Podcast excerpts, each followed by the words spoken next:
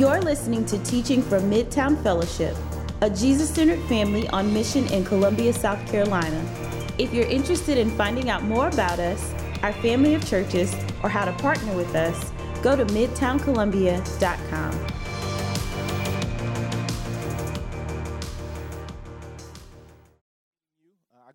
go by Ant. I get to serve as, as pastor here, excuse me, at Midtown Two Notch. If you're new, if you're a visitor here with us today, we're very glad that you're here, that you chose to worship with us this morning.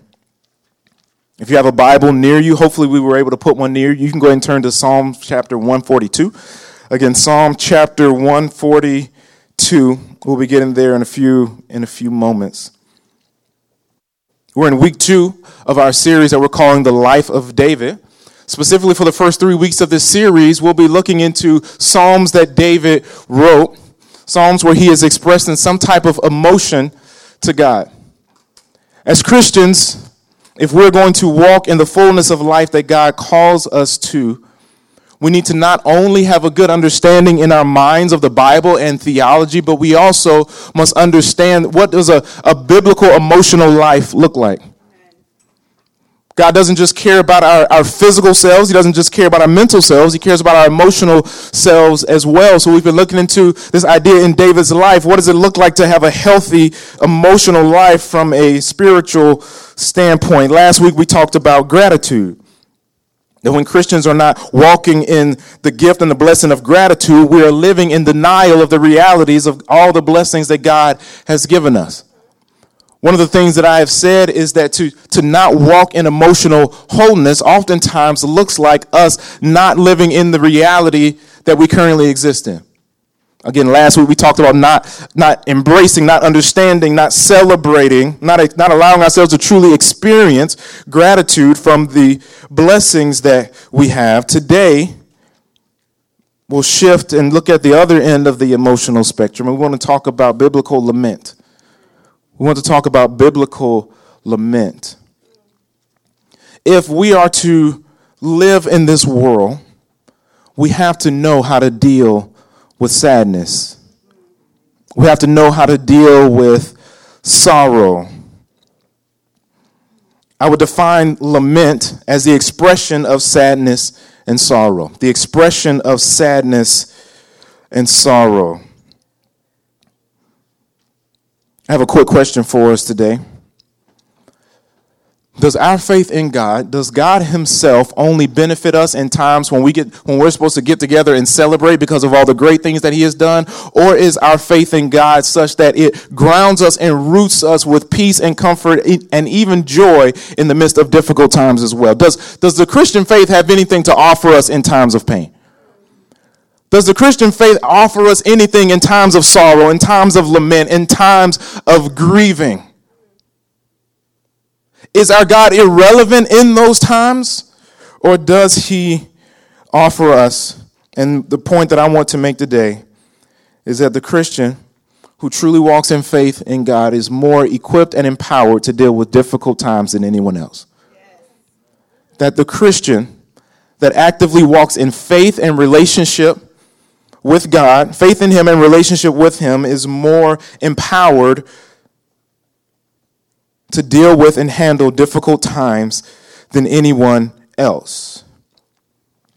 I say that because I know that there are many in the church that if you ask them how they are doing, they have been trained, maybe passively and unintentionally trained, to say, Oh, I'm blessed and highly favored. That that is always the reaction and the way that a good Christian should actually respond when someone asks them how they're doing. That we are to respond and express something that sounds joyful all the time. But we see a concept in the Bible of lament, of lamentation. Don't get me wrong, obviously, it's good to celebrate the blessings that God has given us. But does being a Christian mean I need to pretend that everything is going well all the time? Is Christianity only relevant in times of joy and celebration, or is it also relevant in times of distress, sadness, disappointment, anger, and frustration? Does the living Christ offer us anything by way of comfort living in the world that we live in? The context for Psalm chapter 142, which I'll get into again in just a, in just a few moments, David, at this point, the prophet has come to him and told him that you're going to be king but he has not taken the throne yet. Right? His kingdom has not quite been established yet. So he has this promise that he's going to lead the kingdom, but he isn't quite on the throne yet. And the current king, King Saul, is actively looking for him and searching for him to kill him. At that time, if you were a king, you always wanted your son to take the throne after you. David has a, I mean, Saul has a son named Jonathan who ended up being friends with David. Saul did not want David to take the throne after him. He wanted the dynasty to continue in his legacy. And at the point when David writes Psalms 142 or Psalm 142, he is hiding in a cave from Saul and it is believed by most biblical historians and theologians that this is the cave that, that David was in when Saul was looking for him. And Saul actually came to the exact same cave looking for David. So it is likely that we have insight into the heart and emotions of David as the most powerful man in the land is hunting him down and trying to kill him. And he writes us, or he writes this psalm to the Lord.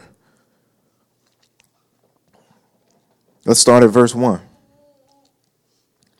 With my voice, I cry out to the Lord. With my voice, I plead for mercy to the Lord. I, I pour out my complaint before him. I tell my trouble before him.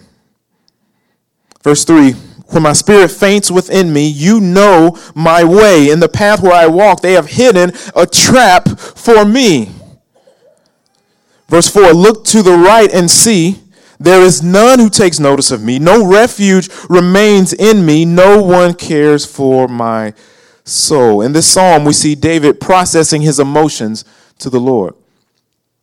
We see David processing his emotions to the Lord. If I were to define what I meant when I say processing emotions, I would say appropriately acknowledging, experience, and expressing one's emotions.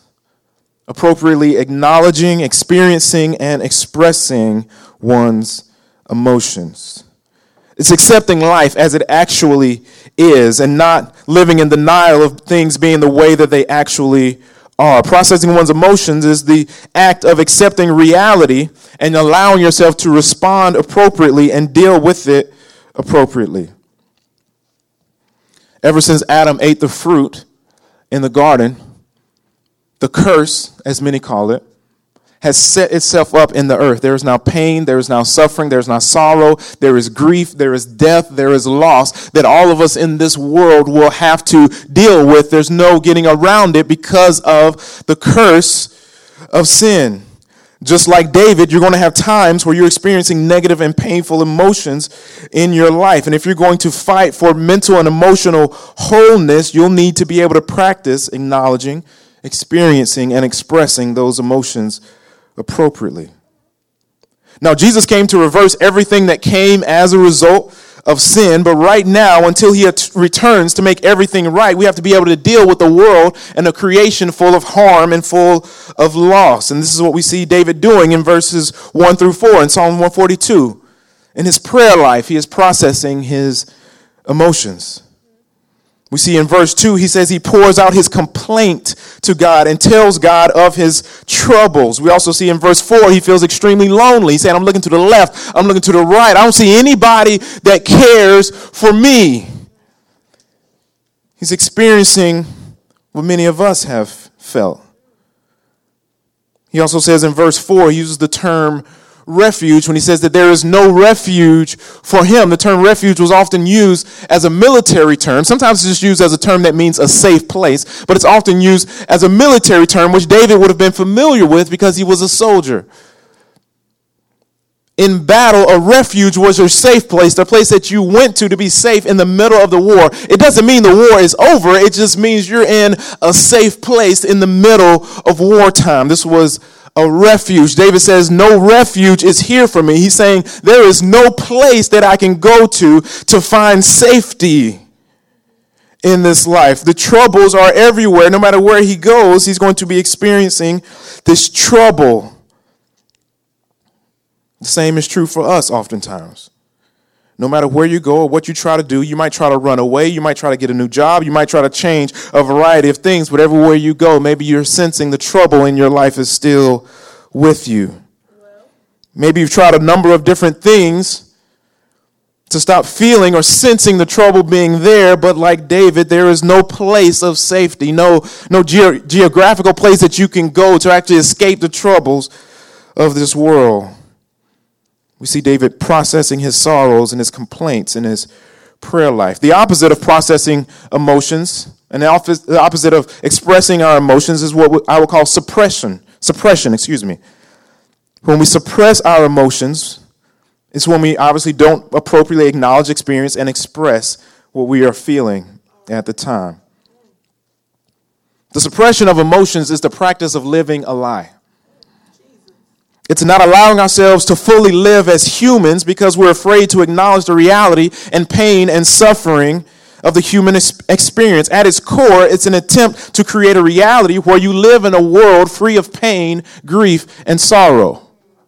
You are trying to, to, to make this creation, to make, make a world where the reality of the curse of sin does not exist. So we don't acknowledge, we don't express, we don't experience, or at least we try not to experience the negative emotions in this life. This often looks like finding ways to maybe distract ourselves from the problem, numb ourselves from the problem, or, or maybe, maybe just, just stop all the tears from coming when you feel them rising up. When, when someone talks about the thing that is troubling you, maybe it's, it's you trying to change the conversation because you don't want the tears to flow. And listen, I'm not saying you have to cry tears every time you think about something sad, but I am saying if every time you think of something that's sad, you stop yourself from, from allowing those emotions to run their course, you are practicing suppression of your emotions. You are contributing to your own emotional unwholeness because you are living a lie. The suppression of negative and painful emotions is a misguided attempt to reverse the curse of sin. I'm going to say that again. The suppression of negative emotions is an unguided, a misguided attempt to escape the curse of sin. It, it's a, we're trying to have heaven on earth. It's trying to, through, through pretending, through denial, through causing ourselves to think about different things, we're trying to act like what we're living is actually heaven when that's not reality. And it will result, you living, trying to live in these two different realities will result in your own mental and emotional unwholeness. We must process our emotions as we see David doing here in the Psalms. And it makes sense that we would try to do this because we weren't created to live in a broken world. So it makes sense that we're going to struggle in how we're going to process it, how we're going to deal with it, because we were made to live in perfect communion and fellowship with God apart from sin and apart from suffering and apart from death. But because of sin, that's no longer our reality, so we're forced to learn how to cope with the pain, with the suffering, with all of the grief. And to make matters worse, many have been told by leaders in the church that if they really had faith in God, they wouldn't be feeling this way. That if they were really praying hard enough, then they wouldn't be experiencing these troubles. If you really had faith in God, He would take all those troubles away because God loves you. But the problem is you don't believe Him enough. That's what many have taught in the church. Some say the Bible says, rejoice in the Lord at all times. So, really, if you're experiencing all this sadness, then really you, you shouldn't be feeling that. You should be rejoicing. These oversimplifications are extremely damaging and hurtful.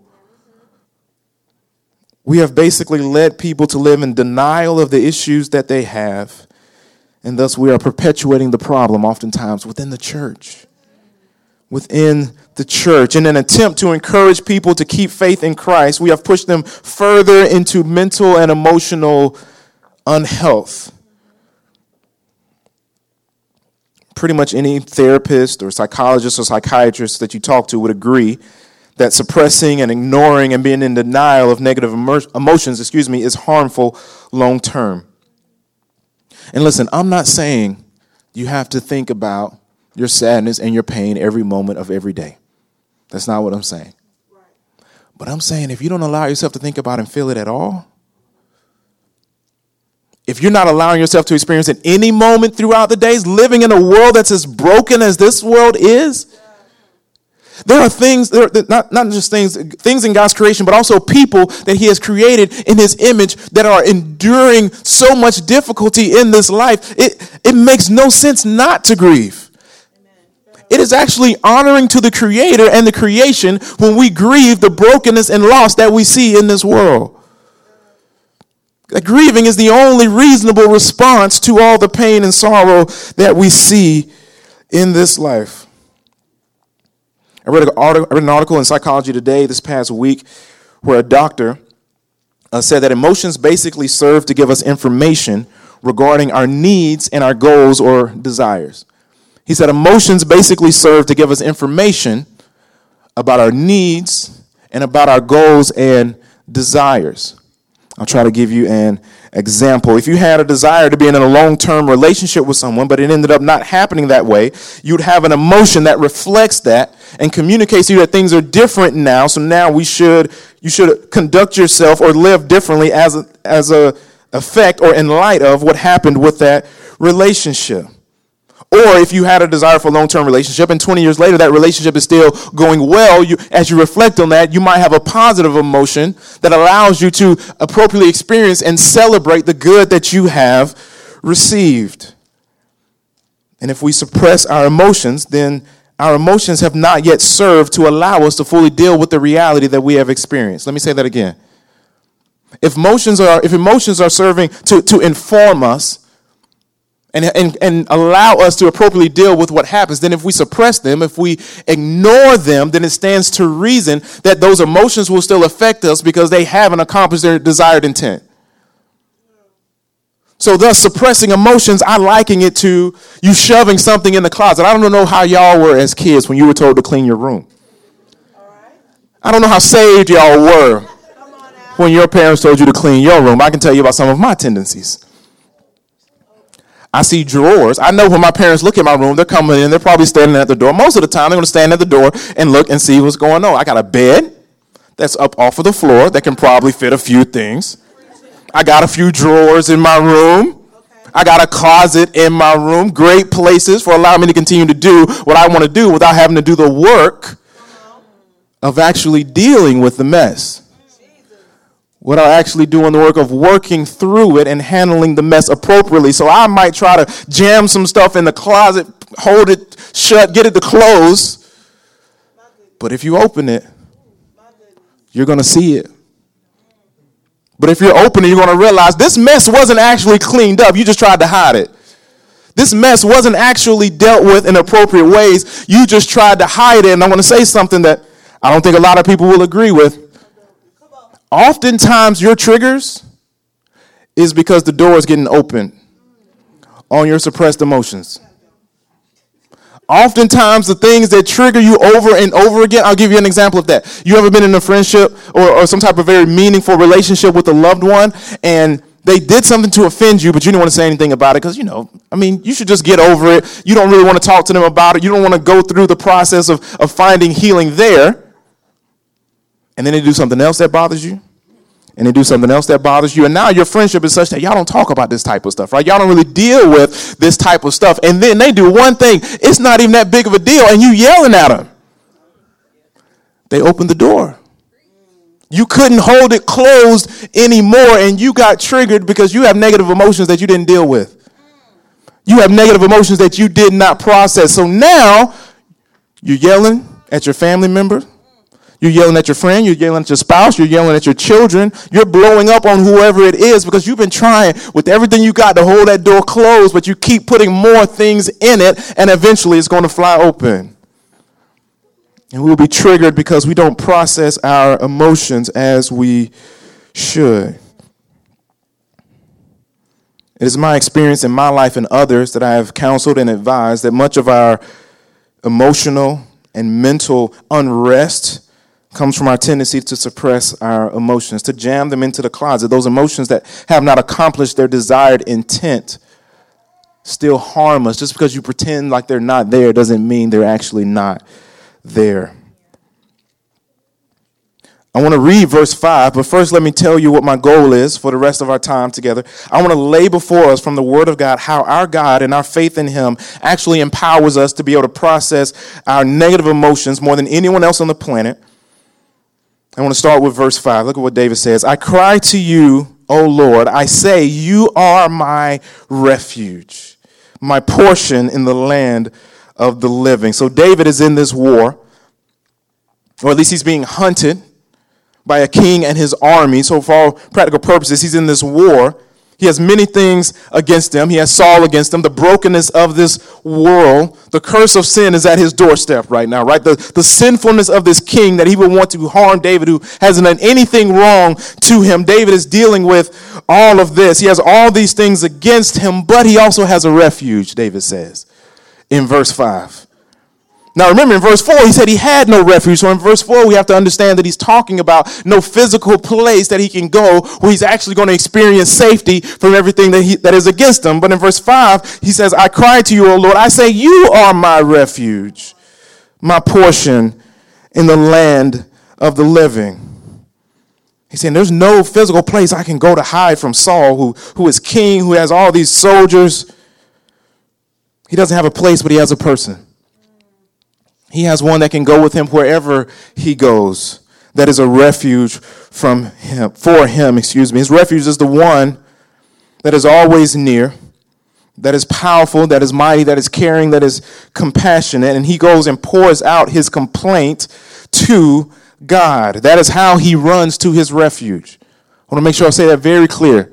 As we see earlier in the passage, he is going to God. What is he doing as he runs to this refuge? He says he's pouring out his heart to God. He's pouring out his, his complaint. He's giving all of his troubles to God. He's doing like we see in 1 Peter chapter 5, verse 7, casting all your anxieties, that word can also be translated cares, casting all your cares on him because he cares for you. He says, casting all your cares on him because he cares for you. Also see in Psalm 62, verse 8, another psalm written by David. He says, Trust in him at all times, O people. Pour out your heart before him. God is a refuge for us. You see a command, pour out your heart before him. Now, if you gave me a glass of water and told me to pour it out, you would be expecting me to empty it. You would be expecting me to pour some of it out you will be expecting me to empty it. What, what, Psalms, what the psalmist is saying here, David, what he's saying is that when we go to God and give him our hearts, we give him everything, which means it's essential that you must process your emotions if you actually have the type of prayer life that God calls you to have because you are pouring it all out. You can't be emptying and pouring out your heart to God and casting all your cares on Him if you got all your cares in your closet if you have hidden them from yourself and lived in denial of your true emotional state, not only are you hindering your own emotional and mental rest and peace, but you're also limiting your prayer life to something that's extremely superficial. You're also limiting your prayer life. You don't have a deep and rich prayer life. If you if you live in denial of all the negative emotions that you experience, let's be honest, your prayer life is weak. It's very weak and it's not doing what it is intended to do. And your relationship with God is not what it's intended to be because you're treating God as, as an acquaintance. You know how it is with the acquaintances that you don't really share any of the deep stuff with. You just you just share with them the superficial stuff. You maybe have some friends that you actually deal with and share the deep stuff with, but with your acquaintances, hey, how you doing? Will you bless me? Hey God, we just, we just asked for a general blessing today. We don't want to go into anything deep. We treat God as an acquaintance, and He comes desiring to be a friend to us. Let me be as direct as I can be. If you show me a Christian who is not in the habit of processing their emotions, I'll show you a Christian with a weak and shallow prayer life. Look at what David said in verse 2 I pour out my complaint before Him, I tell my trouble before Him. This is a side note. This could be his own sermon on its own, but I'm just going to say it here and I'm going to leave it alone. A complaining Christian is a Christian with a misguided prayer life. A complaining Christian is just someone with a misguided prayer life. The person in your life, or maybe you yourself, who has a, who's in the habit of complaining to everyone they come in contact with, they're just directing their prayer life to the wrong person. David says, I complain to God. When I need to vent, I vent to God. When I need to just get it out, I go to Him. I cast my cares and my anxieties on Him, and I bring my complaints to Him. Much of our uncontrolled complaining is because we don't have a relationship with God where we trust Him enough and believe that He is real enough such that we go to Him with all of our troubles and all of our cares. He is the one that we ought to go to first. I'm not saying you don't vent to other people. I'm not saying that there aren't other people that you should be confiding in. I'm asking you, who do you see as your refuge? Who is your safe place? that you can bring the difficulties of your life to, that you can come to with the distress, with the heartache, with the pain, with the feelings of abandonment, with the difficulty that's going on in your family right now,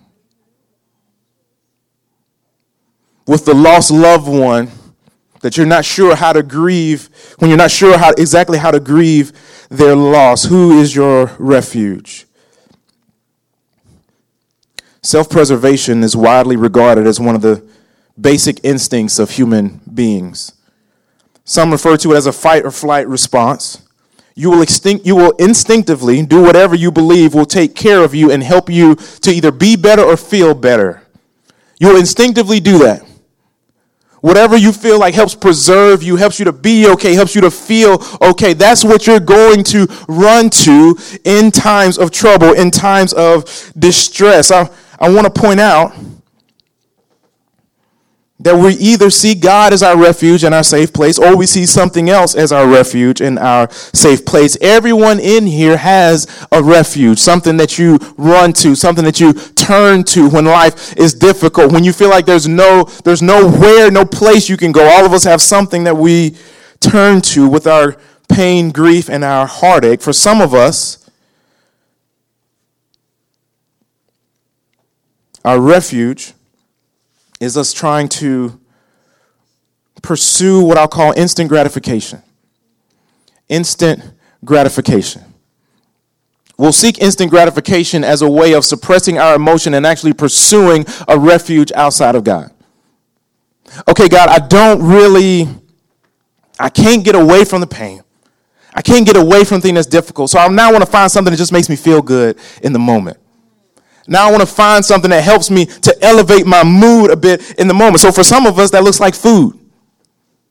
For some of us, that looks like food. It looks like, or, or consumerism in general, where we're just trying to acquire things because that makes us feel better. Gluttony is when we place faith in food to do for our souls what only God can do. The Bible doesn't have a problem with feasting in the Bible. There are lots of feasts. God institutes feasts in the Bible. Jesus tells his disciples how they are to interact when they're at a feast in the Bible. The God is not against feasting and enjoying it in a way that celebrates and appreciates him. Our God is against gluttony when that food now becomes our God. And when we need refuge, when we need solace, when we need peace of mind, we run to food before we run to God. Some people call it, what do they call it? Comfort food. If comfort food is the primary way that you deal with difficulty in your life, you are a glutton, biblically speaking. Sometimes we run to food. Some, sometimes we run to shopping. Or if I, when I buy things, I feel better. That's going to help me deal with the difficulties and the grief in my life. For some people, it's not that. Maybe it's social media or internet. So many of us, when we have quiet moments, we instinctively pull out our phone. It's like, I, I do it. I hadn't even thought about the fact that I just did that. I hadn't even thought about the fact that I just did that. And if you're anything like me, at times when you're not feeling great, maybe you haven't fully processed through why you're feeling the way that you are, I will scroll on my timeline on social media, hoping to find something that maybe makes me feel good or makes me feel more excited, something that makes me happy. And I'm scrolling and I'm looking for refuge, and it looks like scrolling on my phone. It looks like scrolling through my timeline on social media. We're stressed out, we're anxious, we're sad. We just need a little bit of a boost, and we're hoping that we'll find that maybe on social media, on the internet, or whatever it is. Maybe this YouTube. Often unaware that we are grabbing a screen whenever we don't know what to do with the grief and pain that we're running away from. For some people, what we run to is sex. The enemy loves to feed us the lie that you know what will make you really feel really good? If you were with them. You know what make you feel a lot better? If you were with them. If you went to this website. That's what we really mean. You, you, you had a long, hard day. You can take one look. Just think about what it would be like if you were with this person.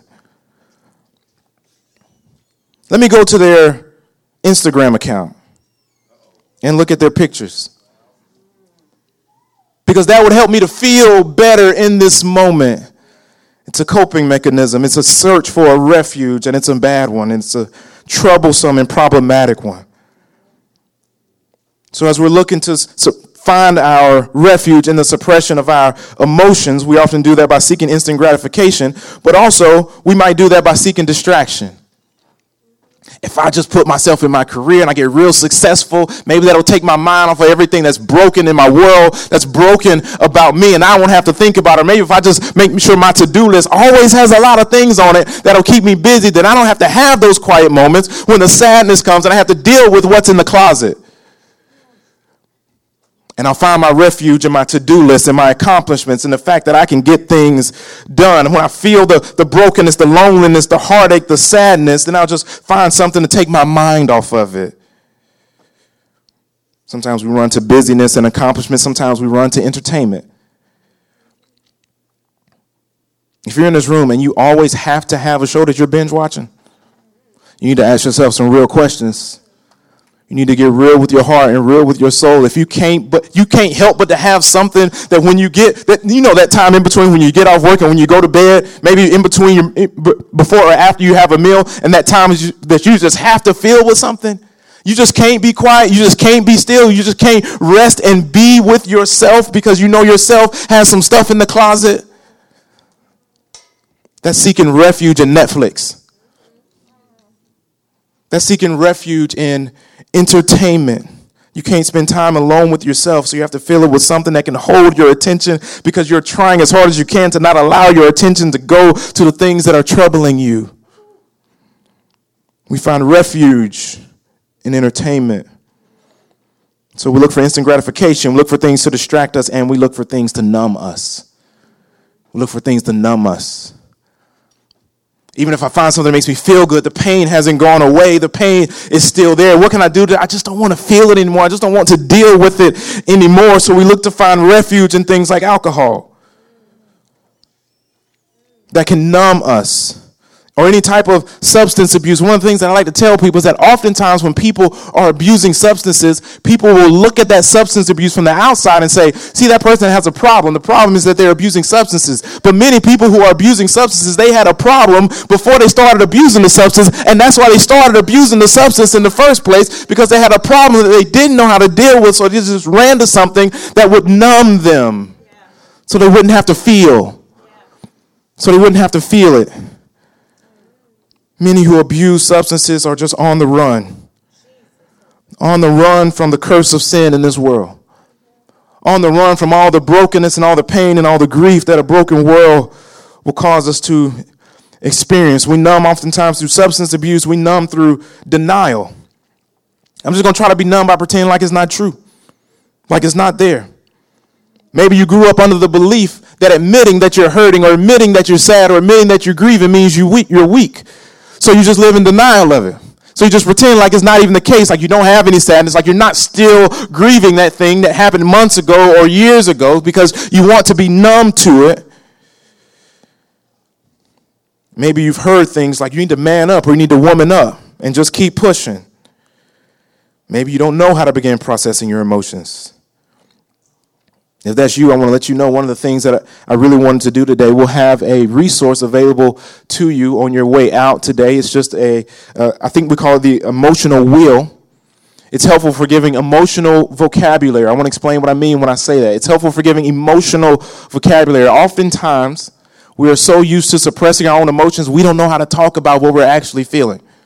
This was the case for me, definitely up until I was, I mean, probably at least 30 years old. My wife would ask me how I'm doing. Oh, not good.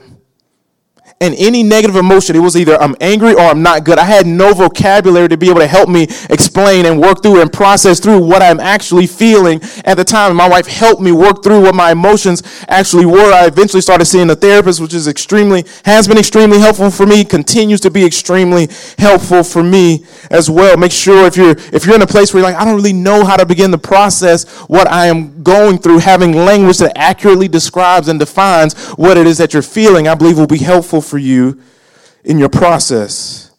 It has about 90 different terms on it that you might use to express how you're feeling, some positive and some negative. So now you don't have to just say, I'm feeling down.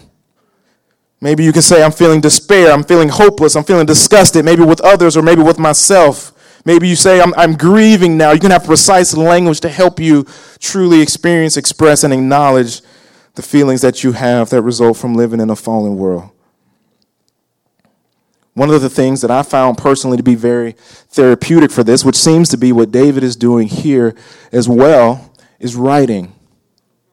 Writing about what we are feeling. There's at least two people in this room right now. I don't know if they're still mad at me about this or not, but when I met with them, I I told them, I think one of the things that you need to do is write down what you're feeling about this. And I mean everything that you have felt and thought about this. And generally speaking, the response is, I don't want to do that, number one. So give me something else. And number two, after it happens, there's at least two people in this room that have told me, hey, I actually started feeling like something was lifted off of me when I started doing that. And the thing I believe that was lifted off of them was the weight of trying to live in two realities one that's real and one that's made up. One that's actually the case and one that they pretended. Creating this reality is not how we were intended to live. I often recommend writing, especially writing poetry. It allows you to be free to go whatever direction that you want, but it also causes you to have to think deeply about whatever it is to actually write it out. That is something that's been very therapeutic for me. Is actually the first thing that my counselor recommended for me to do to help me to begin to work through my emotions. And I felt the exact same thing. I mean, 10 minutes into writing, I started feeling like I feel better already. I feel lighter already.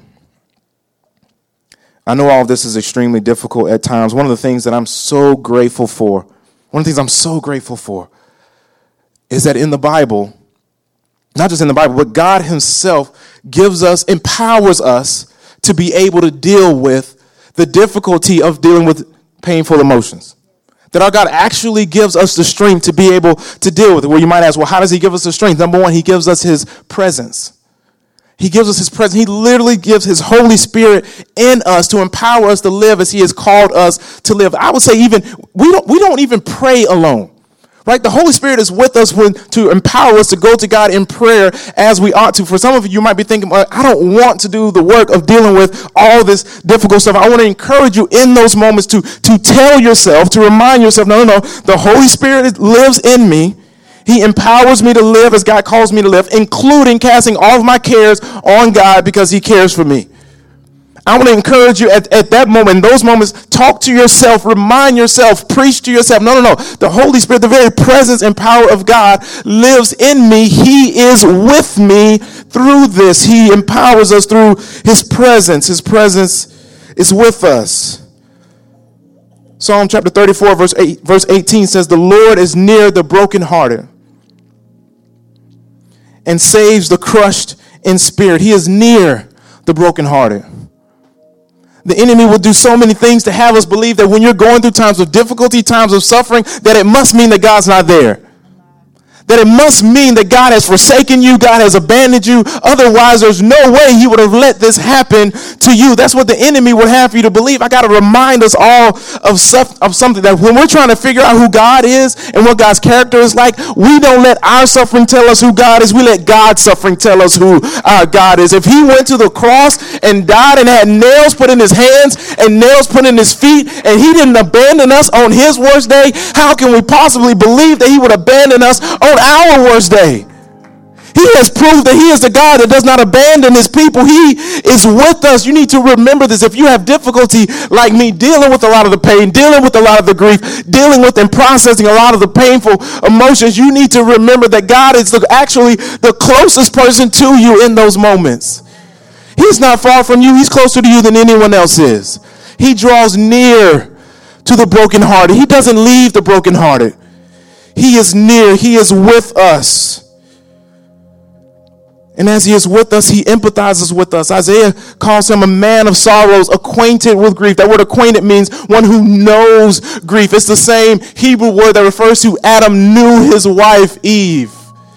It's a word that can refer to an intimate knowledge with something. He's saying he's a man of sorrows. He knows grief. He gets grief. He understands abandonment. His disciples, all of them left him when he was taken away to be crucified. He understands pain and suffering. His first cousin was beheaded by the king, by King Herod during his life. He understands difficulty. The father saw his son be executed and condemned and hung naked publicly for all to see. He knows pain. He knows sorrow. He knows loss. He understands when we are having difficult times. One of the things that we desire more than anything else is for somebody to be there that just gets it, that just understands, that knows grief, that knows pain, that knows what we are going through. Nobody gets you better than God does. And He is with us. He is with you every step of the way. He's with you with every tear that you've ever cried, every tear that you will cry. He is with us. Not only is He with us when you are saved, when you become a believer, not only do you get adopted into the family of God and, and get a new father, but you also get new brothers and sisters. And I'm not saying the church is perfect at this, but every time the church actually lives and behaves as we are called to live and behave, we get a family of brothers and sisters to go through this life with us. Our God understands that yes, we need a relationship with Him more than anything else, but we also need support here and now from people. And one of my favorite things to see in our different life groups and in our church community is how many times we have been there for each other through difficult times. Suffering is horrible. It's horrible. One of the things that I like to say is the only thing worse than suffering is suffering alone. And our God provides for us not only Himself, but a family of brothers and sisters that can walk through these difficult times with us and provide us for, with support and with love during these difficult times. So He gives us Himself and he never leaves us and he's always with us. He gives us other people in different seasons of our lives, but also he actually gives us what we've been searching for the whole time. Because he's going to come back and actually give us heaven on earth and it's not going to be this make believe creation that we've come up with. It's not going to be us being in denial of the act, of the actual state of reality. It's not going to be the result of us just clinging to some Christian cliches like just hold on and everything's going to be okay. No, he's going to come back with a sword in his hand with all power given to him and he's going to come and reign and establish his kingdom on the earth and you'll never cry another tear again and you'll never be abandoned again and you'll never be hurt again and you'll never have family drama again and your body will be whole and all of your brothers brothers and sisters in faith will be with him and he will make us whole. You don't have to try to pretend that heaven is here now. He's going to bring heaven here. You just hold to his hand in the meantime and trust him to give you the strength to deal with whatever it is that comes this way.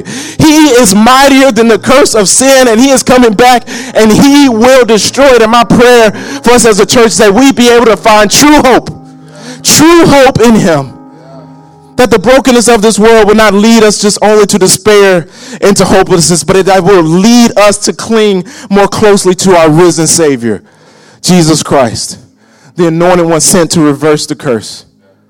So we don't live in pretend reality. We don't, we don't believe untrue things about this creation. We place our faith in the one who's coming to make all things new and will establish a new creation because this one's been tainted by sin and suffering and death. We cling to him. He gives us what we need. He gives us healing for the broken, relief for the hurting, tears of joy in the place of tears of sadness. He's going to take us home one day, and there'll be no more need for coping strategies. There'll be no more need for support groups. There'll be no more need for lament because He's going to take it all away. Before I close, when we transition to communion, I just want to read the lyrics of this song. It's a, it's a hymn, a hymn called What a Friend We Have in Jesus just as a final encouragement before I pray for us, it reads, What a friend we have in Jesus, all our sins and griefs to bear. What a privilege to carry everything to God in prayer. Oh, what peace we often forfeit. Oh, what needless pain we bear. All because we do not carry everything to God in prayer. Can we find a friend so faithful who will all our, sorrow, all our sorrows share? Jesus knows our every weakness. Take it to the Lord in prayer. Are we weak and heavy laden, cumbered with a load of care? Precious Savior, still our refuge, take it to the Lord in prayer. Do thy friends despise, forsake thee? Take it to the Lord in prayer. In his arms he'll take and shield thee. Thou wilt find a solace there. Let me pray for us. Father, thank you for being present. Thank you for being powerful, for being able.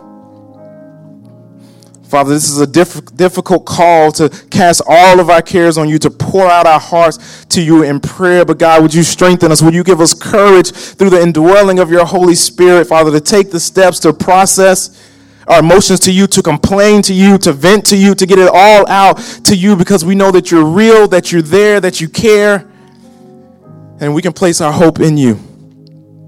Father, we thank you for all of these things. It's in Christ's name that I pray. Amen.